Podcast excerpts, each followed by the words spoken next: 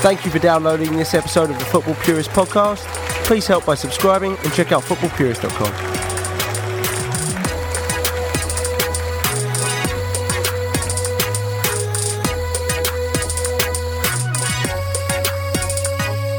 Welcome back to a special holiday edition of the Talk On podcast. I'm your host, Jeff Hallett, and I'm joined by Brian Painter in chilly slash less awesome than LA, New York. How are you, mate? I'm good, buddy. Good. It's uh, you're you're not kidding. It's uh, negative four today in New York. but hey, that was better than where I spent the holidays, which was in Erie, Pennsylvania, where we got 70 inches of snow. So there's that. But I'm doing good, mate. Always have always have an extra bedroom for you out here. And uh, I've got a relative newcomer with us to talk on. This is, I believe, episode number two for you, James. We've got James White in sunny Chicago. How you doing, James? I'm doing good. Uh, yeah, the sun's out, but um, I'm pretty similar to Jeff, and then got 10 degrees outside, so it could be doing a little bit better. True. So we're going to react to the news of the day, still reverberating in every supporter's home. Of course, the formal announcement of Virgil van Dijk filling a very necessary gap for Liverpool. So we're going to certainly talk through those news, and then we're also going to hit up some of the other transfer targets at play. Um, there's several rumors to keep us all hopeful and interested. And then we'll finish out with some score predictions for Leicester tomorrow and Burnley on New Year's Day. But before we get into all of that, let's start with an intro question. So, speaking of Van Dijk and the Christmas gift he represented to all of us, what was your most unexpected non sports gift of all time? For Joey, this could be cereal. Allie, this could be video games or not doing something on a Friday night. What do you What do you have? I'll start with you, Painter. Uh, yeah, um, it's a tough one because most of my gifts were sports related, uh, and unfortunately, I didn't get too many things that weren't sports related. Uh, but uh, one of the ones that I still remember to this day, and I played uh, incessantly. And this will date me a little bit. Um, I got uh, when I was a kid. I received an Intellivision gaming console, which, uh, oh. which for those who don't know, um, for some of wow. our younger listeners, uh, an Intellivision gaming console was before the original uh, Nintendo gaming system. Uh, was right uh, before I even believe Atari Twenty Six Hundred. So, uh, oh, sure. but uh, it had the disc controllers and everything. Man, I Burger Time was was was one of the games I received with it, um, and I played it for hours upon hours upon hours. But yeah, for me, it was the Intellivision gaming console.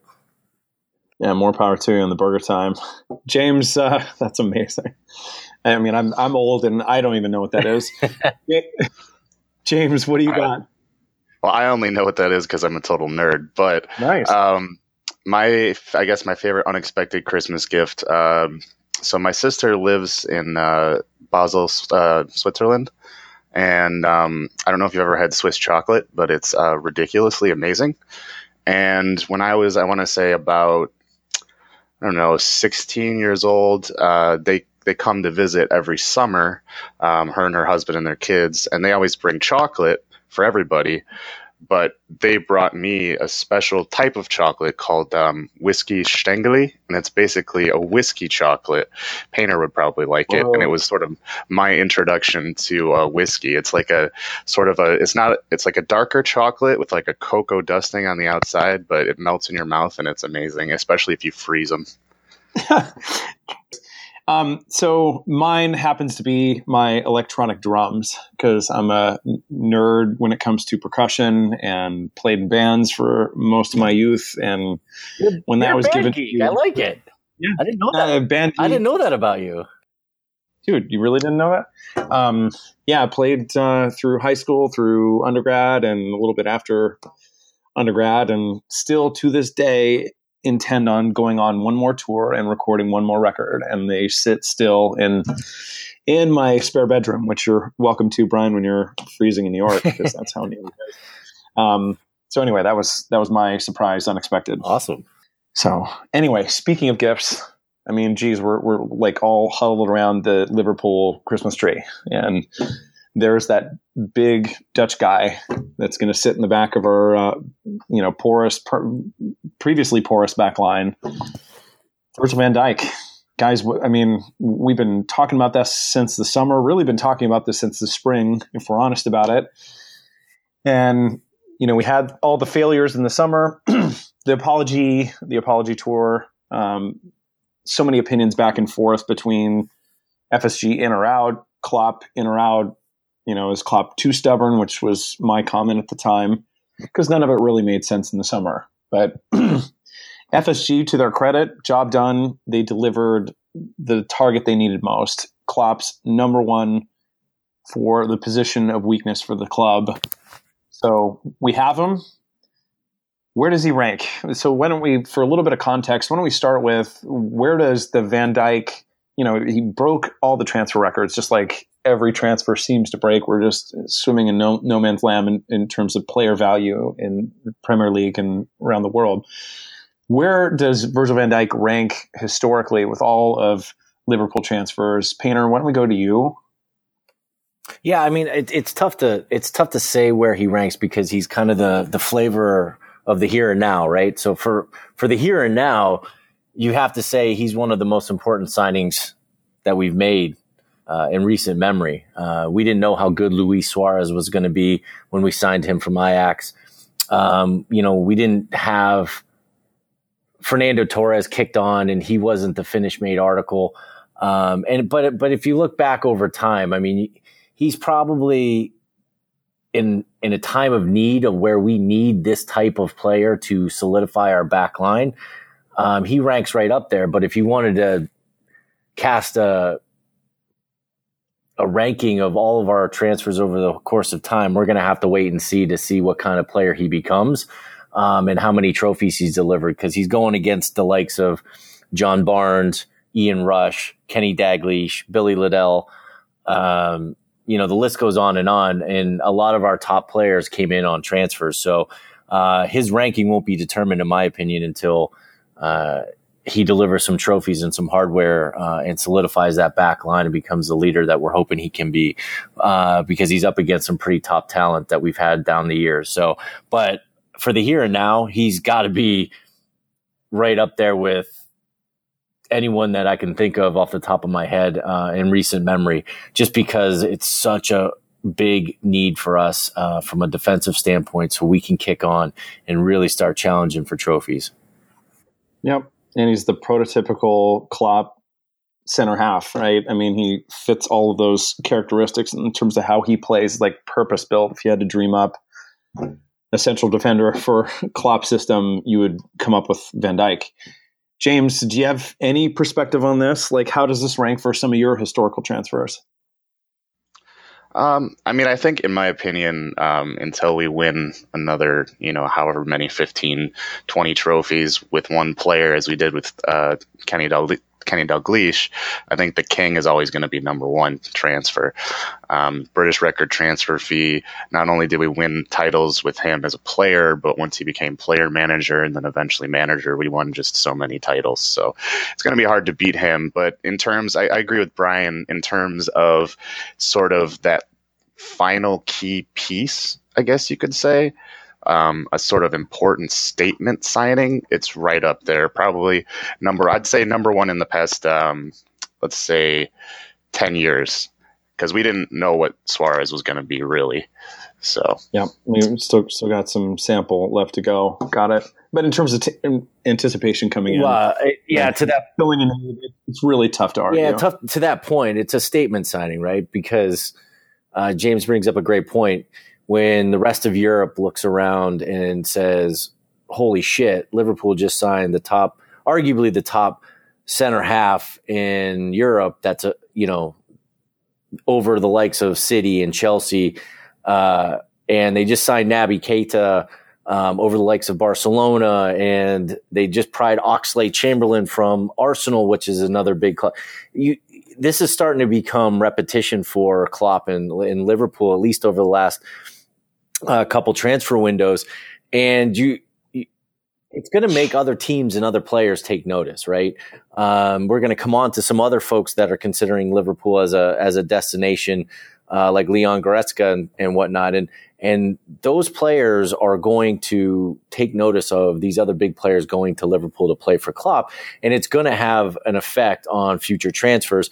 Um, plus, it, it, signifies that we're shopping in the big leagues again, right? Um, for for many years, we were sitting there talking about Ricky Lambert for Christ's sake, and and uh, and Charlie Adam, and and, and and chuckleheads like that. Now we're talking about you know can walk into pretty much every team in Europe players that are choosing Liverpool um, over other uh, other choices that they had. So I think it's a big statement si- signing to James's point and really signifies that we mean business and we're here to play.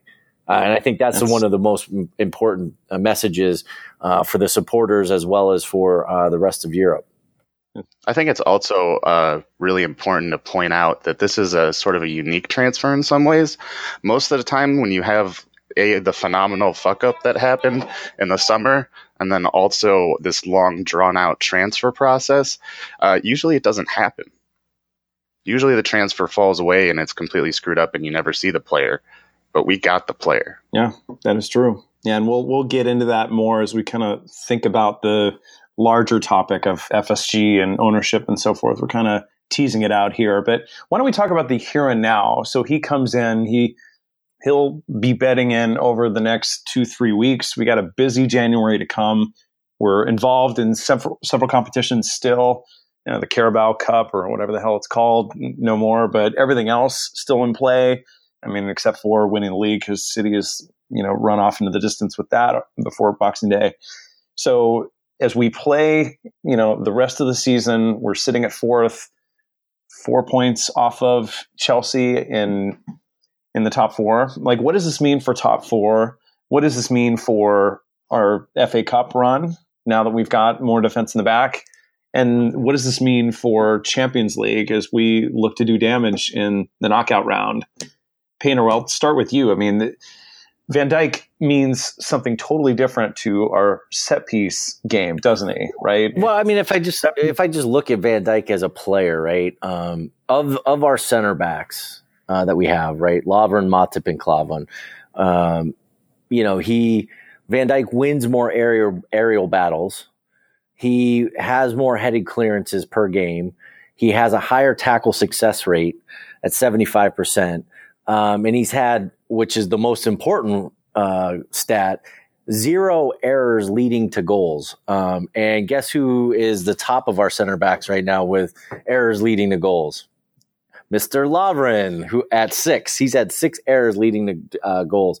So I think just by and large, he's an upgrade, full stop on on anybody that we have uh, at the club currently uh, which is no surprise. But I think from a from a goal scoring threat point of view, and from set pieces specifically, both attacking and defending, I think Van Dijk just offers something that we just doesn't ha- we just haven't had. He attacks the ball in the air. If you look at any of his highlights uh, and the goals that he's scored over his career, uh, from Celtic to Southampton, uh, most recently, he attacks the ball both defensively and offensively when it's in when it's in the box, thrust it in from uh, different set piece uh, like corners and and and from uh, from the field. And I just think he's going to add a real aerial threat.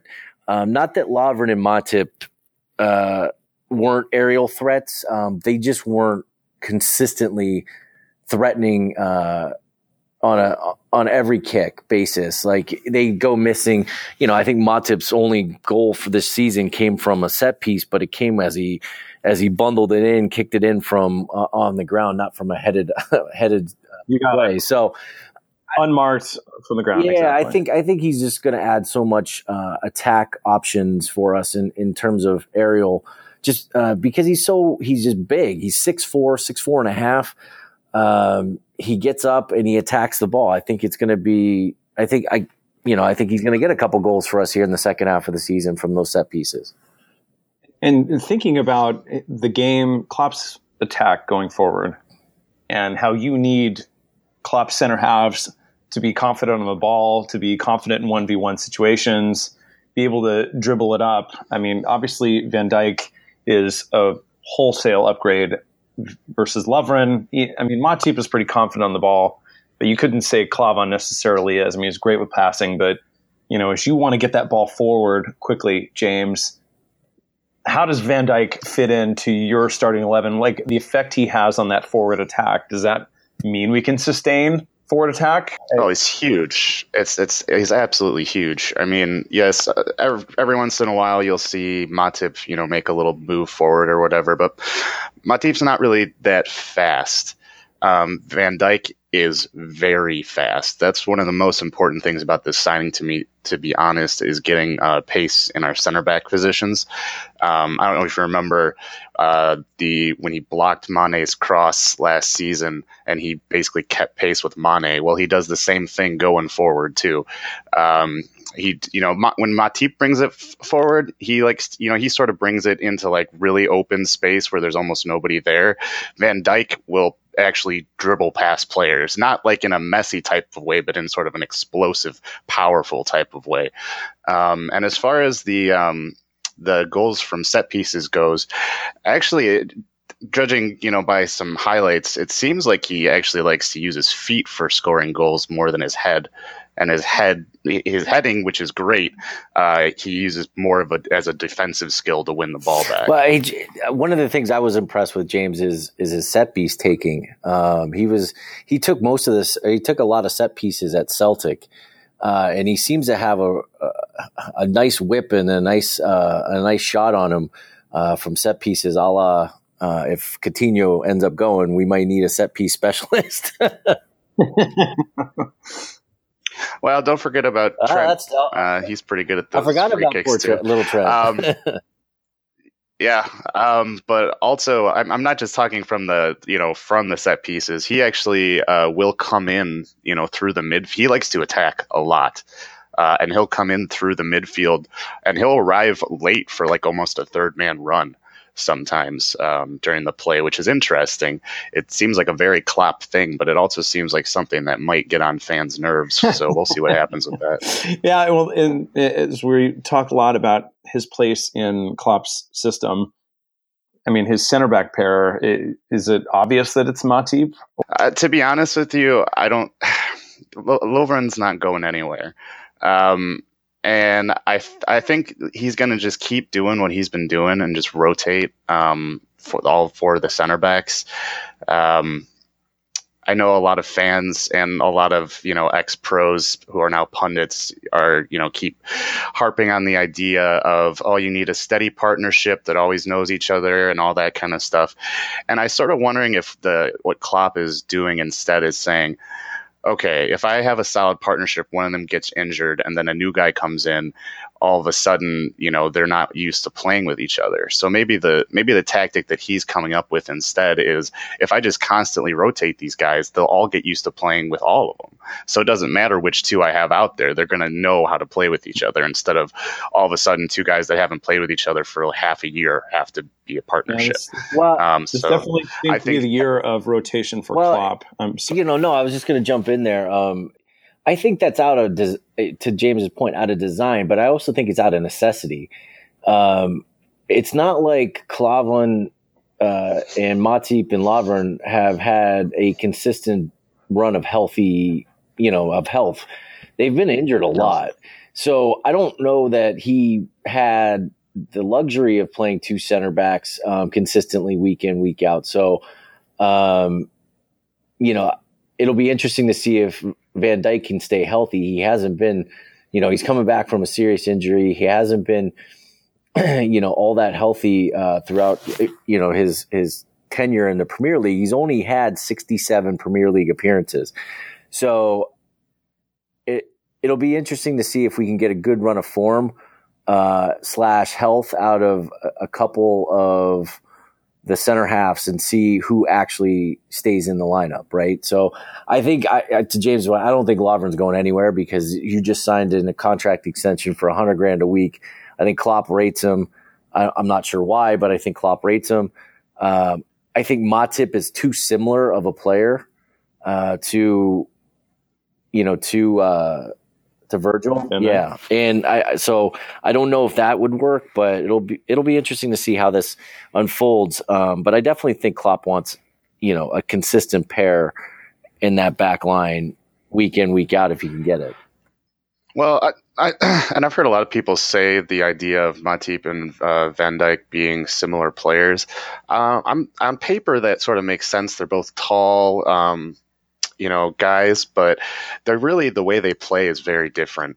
Um, and Matip is nowhere near as aggressive or physical as Van Dijk. Van Dijk is incredibly powerful physically. Yep. That's a solid point. Um, guys, uh, the elephant in the room, uh, at least the elephant in the room, if Jimmy were on this pod right now, he's going to listen to it and that elephant will be there. Um, so, Van Dijk obviously is a statement. Painter talked about it at the top of the pod that Klopp means business, that Mike Gordon and FSG mean business. Uh, does this change the perception in any way coming out of the summer? Uh, because I think you know, Klopp certainly had the fans believing and driving towards the top four finish. It was, you know, job done on the year. Now we we're sitting here and we had the disappointment in the summer. It felt like we were regressing a little bit, and FSG in and out became a topic that got floated around. It's probably still floating around. it's always going to be floating around. I hate to tell you that. You got it. You got it. Yeah. Yep. Painter. Never going anywhere. The first title we win will be in spite of FSG. you got it. So, Painter, first to yeah. you. Uh, th- does this change anything for you? Are you still in, out, maybe on FSG? I'm a, I'm a maybe still. I mean, listen, they're backing Klopp. Let, let's let's that you can remove that argument. They have given the manager what the manager has asked for. He wanted Virgil Van Dijk. He played the long game. FSG backed him to the hill. He got it down for 75 million pounds. And that just is what it is. He backed him with Salah. He backed him with Ox. He backed him time and time again recently. I think what's different with FSG is I think FSG finally has a person or a manager that they trust to make this, the, the, to invest the money wisely that they have available.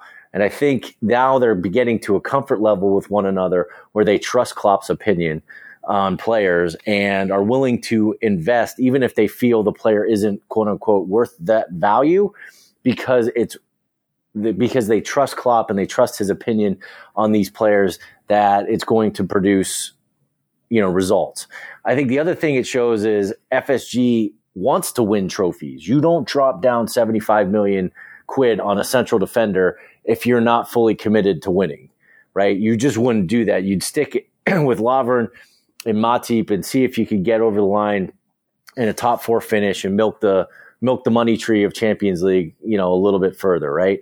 So I think for me, the jury's still out. If they continue to back Klopp, um, you know, they've got Keita in the door this summer. There's rumors that w- there's other investments floating around here in January.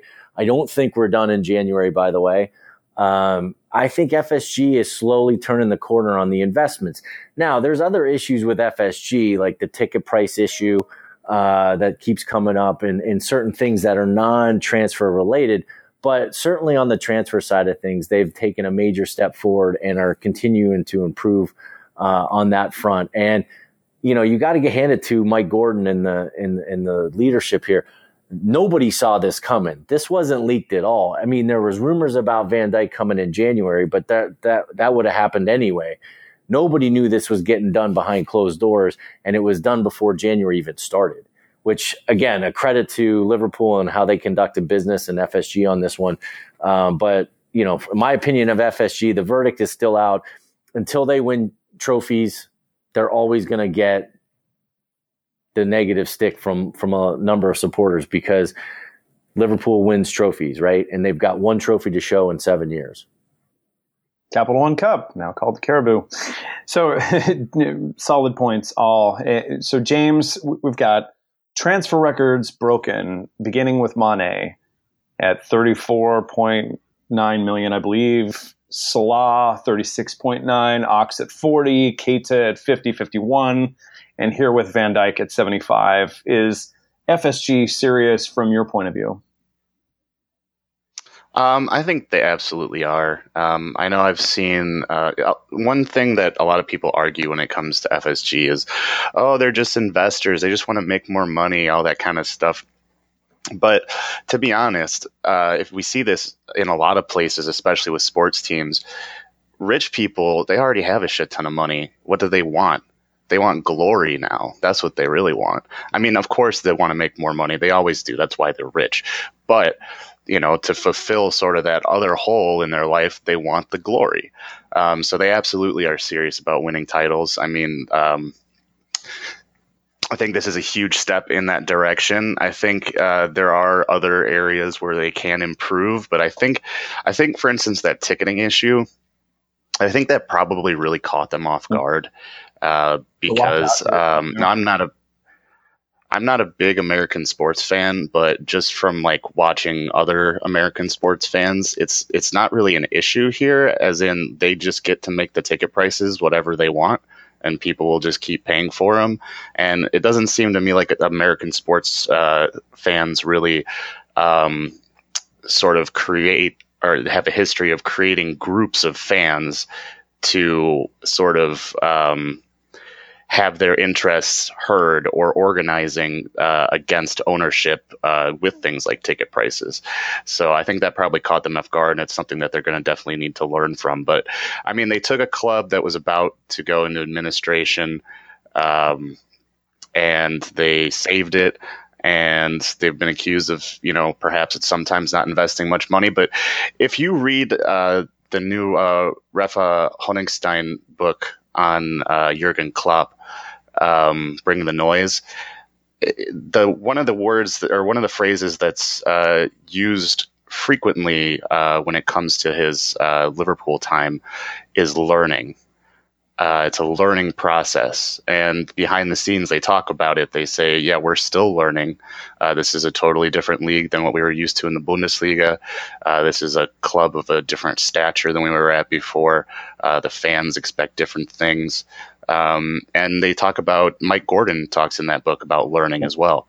Um, he specifically speaks about how, you know, basically what I was saying that the sport in the sport of football in England is totally different than anything that you see in the United That's States. True. Yeah, and the, it's the working class background, you know, that the Liverpool largely produced from the working class. So you know, pricing out the fans is not the path to success still in that town. So I, I hope that that association stays strong and you know the club ownership learns from that. But I, I think it's obvious with these investments that, you know, to Painter's point, they want to produce a winner. They want to bring trophies to Liverpool. And, you know, what more could you ask for from a supporter's perspective? Um, before we get out on the Van Dijk discussion, I know we've kind of, you know, batted around all the issues associated with that Flying Dutchman. Finish with Does this change Coutinho's intent to leave in any way? Painter, do you think this does anything? I mean, it certainly makes, so long as we keep him in January makes the rest of the year more entertaining. uh, like, can we can we slip 250k a week yeah, under I mean, under his door? Money changes everything, right? Um, I don't. I, I don't know if it changes anything with Coutinho. Coutinho, a lot of Brazilian players uh, want to play for Real Madrid and Barcelona. Like that just is what it is, right? I think Neymar leaving Barcelona uh, will help. I think that you know the club showing intent, like getting Van Dijk, getting Keita, if they can put a couple more pieces together and show you know Phil that they want to win and that they have the potential to win, I think that will go a long ways. I don't think VVD coming in is going to material materially change Phil Coutinho's mind on going to Barcelona if they come in with the right offer. I don't think it changes Liverpool's point of view on selling Coutinho if they come in with the right offer. what I think Phil needs to see is progression. Um, like finishing fourth isn't going to cut it this year if you want to keep Phil. You got to be in that at least third, um, second type of discussion. You've got to put some hardware on the table, whether that's an FA Cup or whether that's, you know, God forbid, a Champions League medal he's he wants to win things and like all great players. So I, I don't know if it material changes. It certainly doesn't hurt it but i don't think it it changes his outlook on this. Um, but who knows? I mean barcelona could be a you know a, a, completely different kettle of fish come come the come next year with uh, you know suarez you know is getting older. Messi's getting older. Like it's going to be just him on the Barcelona island, you know, within the next, you know, couple years, right? So again, I don't know if it, I don't think VVD materially changes the situation though for us. I think we have to have a couple other things fall into place and and show that we're progressing and we're getting results and that we're capable of winning uh, titles at Liverpool for him to stay. Yeah, fair point. Um, James, I wanted to ask you. So we've spent a lot of time on Van Dijk, There's, a, you know, window hasn't even officially opened, and we've got a whole month of January, and the club is showing intent this early in the window, which seems to get us thinking that there are other players in the hopper and there's other announcements to drop. And that's sort of the mantra of the FS you know this FSG administration under Klopp is that you don't hear about transfers until they're done really um, except for Van Dijk we've been speculating because Liverpool's needs for six months so James what do you think in terms of transfer targets who else is on the board who do you think we have left for January notoriously not the most productive period, but we tend to get, you know, on our good years, a player or two. Who do you think, who else is out there and who do you think we'll get? Well, I mean, when you talk about windows, uh, I think a lot of the problem in January is, I mean, the obvious things of A, teams don't want to let their best players go in the middle of the season, and B, uh, because of that, you get a huge price hike. But I think, um, well, I don't think I know. Behind the scenes, people are always talking. So when when a club signs a player, it's not that they called that club up a week ago and said, "Hey, I want this guy. How much money do you want?" Like agents are constantly talking to each other. That's literally their only job is to call people. So they're always on the phone. So we've definitely got you know these these won't be out of nowhere. And uh, two or one that's come up is uh, at least in the uh, rumor mill is uh, Leon Goretzka. Um, German international, plays for Schalke 04. Uh, um, he has uh, eight goals in the Bundesliga this year. Um, so, not the greatest uh, goal tally, but considering he's in the midfield player, um, that's actually um, pretty solid, though not as much as some of um, well, I guess they're not midfielders anymore, but uh, we can edit that out. Um, so, um, yeah, um, I'd be interested to hear what Brian thinks about. Oh, hey, Brian, you, you haven't, it leads me haven't met, haven't met a transfer you didn't no. like. Um, what do you think about Goretzka, and what do you think about some of these center back? You know, secondary second center back targets for Liverpool that seem to have you know come right on the tail of Van Dijk, like you know Akanji and De Vrij. Is it De Vrij? Uh, DeVry. Well, listen, DeVry, DeVry, whatever. Um, he's a good center back, and we should definitely be looking at him uh because uh, I'm not sold on the other three that we have other than Van Dijk. So, um, but if I look at Leon Goretzka specifically, he's tall. He's about six two and a half. Uh, he he looks like a better version of uh, Matic from United. Uh, he's faster. He ha- has a bit more skill to him. Uh, he knows where the goal is. Like James mentioned, eight goals, eight goals in a half a season in the Bundesliga from a midfield position, I think is pretty good. Um, uh, he's got more goals than Naby Keita in, in, in, in, in the Bundesliga. I'm pretty sure on that. But uh, that said, he's he's big, right? And one of the things our midfield isn't is big. Uh, and I think he he brings a physicality uh, to he would bring a physicality. Now, the interesting thing with Liverpool and and Goretzka is he's out of contract in the summer, a la Joel Matip from a few years ago, and I wouldn't be surprised. And the rumors are going around that we could get a pre-deal done now in January for the summertime, which again would be a major coup because this guy, if he was under contract right now, would be costing 40, 45 million easy. And to get him now under pre-contract for the summer would be just a massive coup because he's a talent and he's only 22. So you know he's going to get better. Um, it all might, it might also convince Emre Can to sign a new contract with us because they're mates on the German under, uh, or the German national team. Uh, they're good, fr- uh, they're good mates. Uh, they play together uh, in in the German national team. So having the all German midfield would wouldn't be a bad option. It might sell him on staying at Liverpool. Uh, the other thing that this the, the rumors are that Arsenal and Spurs are both in for him. And if another player, yet another top highly rated youngster, gets select or selects us over Arsenal and Spurs, it just is another marker that says, you know, what's going on at Liverpool? Because I, I think that's pretty interesting, and I want to go join, you know, Jurgen Klopp's, um, you know, Jurgen Klopp's side. So uh, I, I'm, I'm I, would be made up if we got Leon Goretzka and Keita coming in next year into that midfield.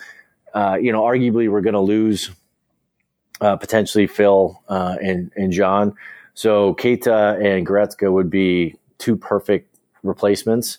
Um, obviously, nobody's going to replace Phil, but uh, but they would definitely be good replacements and, and arguably uh, much more physical and, and, a lot more industry around that midfield in terms of work rate uh, and stamina. So, uh, I mean, I think they're both upgrades on Can. At least I think they're probably both better players than Emre. Yeah, so no, I I, I, I agree with thing. that. Hot take. Hot take there by James for sure. I I, I think you can make an argument for Goretzka being better than Can. I think he's more mobile than Can. Uh, I don't know. Uh, Naby Keita, I don't even think is a question. He's better than Can, full stop. But yeah. um, and then as far as the de- the defense, listen, we're going to need another top end center half. I just, I just don't see how we can rely on an injury prone Matip, Lovren, and, and Klavan, who's going to be what 34 next year. Um, you know, if we're if we're going to seriously tout ourselves as title contenders, uh, the other thing that we're we're going to need to sort out is goalkeeping. I I because I, I, can't no I can't deal with I can't deal with Miggs um, anymore. Karius doesn't look like he has enough in his locker to be that number one. Um, so there's definitely there could be some movement on the goalkeeping front. There's a lot of top end goalkeepers that could become available. Uh, you know, Courtois is talking about moving to Madrid, which is going to shake up a lot of goalkeepers um, and start the goalkeeper carousel if some of the big boys start moving to some other clubs. Hmm. So I think you know we're, we're definitely going to. Have, that's more of a summer topic, isn't it? It is. It is. But like you know, Kevin Trapp out of uh, PSG, who's not getting game time right now. He's he's a German international. Uh, he he's a fantastic goalie. Uh, he could he's looking for a move uh, because he wants to increase his resume for the German national team uh, for the World Cup next summer. So PSG might be might let him go on a loan, which would, you know, certainly suit us down to the ground with an option to buy maybe in the summertime. So you never know what can happen. You know, I, I, I think we need to upgrade a goalie. Uh, and I, and I wouldn't be surprised if he takes a look at, depending on how serious Albert More- uh, Albie Moreno's injury is, you know, maybe covering the left back, um, area. I, cause I just, I, I can't see yeah, Robertson. I, I, I can't. Robertson is in that hole for you. Yeah, well, I mean, Robertson by himself isn't going to. I mean, he's a fine player, and he looks he he looks like he has a lot of potential. But you can't go. I, I guess Milner can fill in there, but I mean, that's a.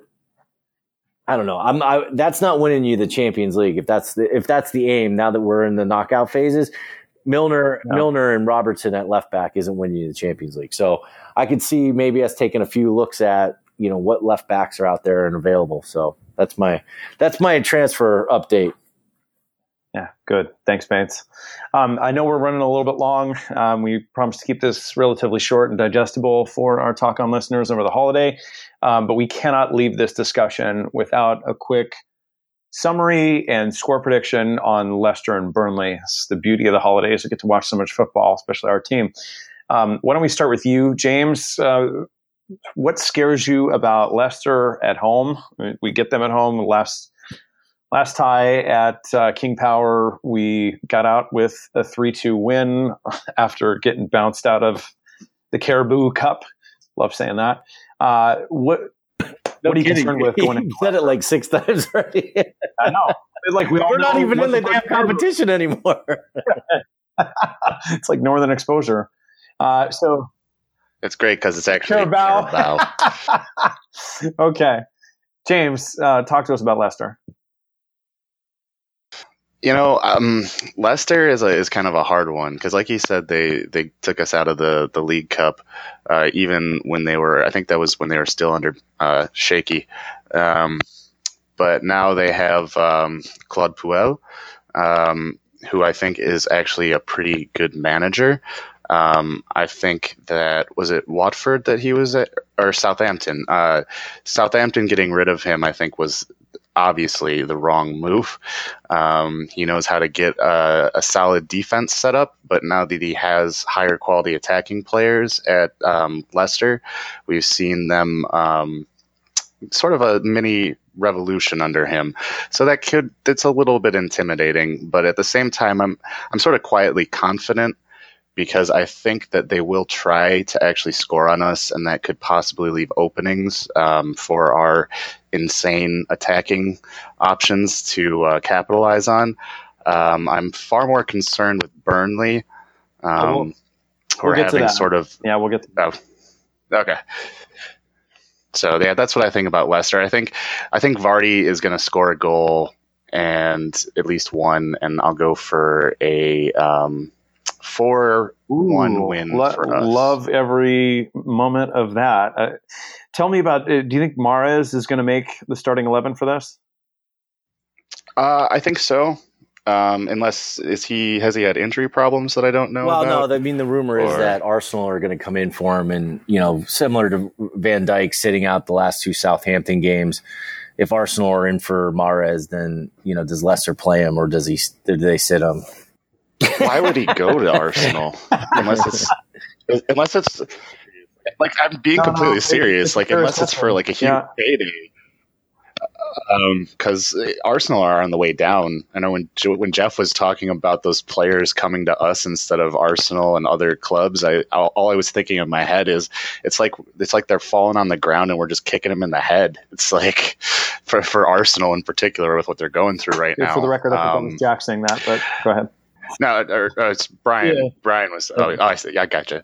Um, so, anyways, um, I think I think I think they'll play them unless the transfer is already done, I think they'll play him because I think when VVD was sat out, I think the transfer was actually done already, and they just wanted to wait to announce it. Fair point. So okay, Painter, this is the tie that I've been circling for a few months, just given how Burnley has performed this year. I think they're still good for seventh in, in the table. Yeah, uh, it's concerned me quite a bit. What do you What do you think we can expect? And this is away. This is not not at home. Yeah, I mean Turf Moor is always a tough uh, is always a tough place to play, and and, and Burnley's form this year has been fantastic uh, by and large. I mean they're they're on 33 points. They're sitting seventh in the table. They're four points. Uh, they're five points off of us in in fourth place. Uh, this is a big game for them. If they can somehow get a win, uh, you know, and pull within two points of uh, of us and get into position for a European uh, run, whether that's Europa or even, God forbid, Champions League. Um, they're they're playing well enough right now where that's not out of the realm of possibility. However, their form over the last three games has dipped quite a bit uh, from where they've been. Uh, you know, they've drawn, lost, and drawn in their last uh, three games. They've drawn it you know, the last game obviously they drew at uh, at Man United. Uh, that was a good game. They were up to nothing, and, and arguably should have came away with a win there. They played really well uh, from start to finish. The game before that, they lost to Spurs three nothing at home, uh, and then they tied Brighton uh, the, the, game before that. So. it'll be interesting to see how we set up. Burnley are going to sit deep. They're going to be defensive, and they're really probably going to put you know the usual 10 men behind the ball type of thing and and make us break them down although being at home they're probably going to come out a little bit more uh, if you know usually home sides are going for a little a little more offensive firepower so it'll be interesting to see which burnley we get uh, the one that you know got smoked by spurs or the one that should have beat man united uh, in right. these last two games so you know, I think I think we're going to do them. Uh, I think it's going to be a tight, hard fought battle, but I think we get over the line at a 2 1. Um, and then, 2-1. yeah, 2 1. I, I just, you know, it's on the road. It's, they play they play well at home, and I just I just don't see us getting you know a, a five nothing type of result like we did against Swansea. I think it's more of a a, a tight, hard fought two one. Yep. It's the new cold, rainy Titans. that, one, that one was for you, Ali G. so it's all cold in England. Doesn't matter where you are. Yeah, that's a good point.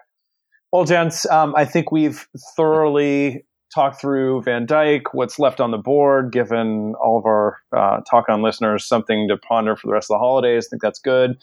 And then giving them a little map of what's to come tomorrow as well as on the first of the year. So I'll quickly wish all of our listeners happy rest of the holidays. Hope you're enjoying it, whatever you're celebrating. Could be celebrating Festivus. It doesn't matter. Kwanzaa. What you're celebrating, you you enjoy it. Yeah. and gents, thanks for getting on. Until next time, talk on. Talk on. Talk on.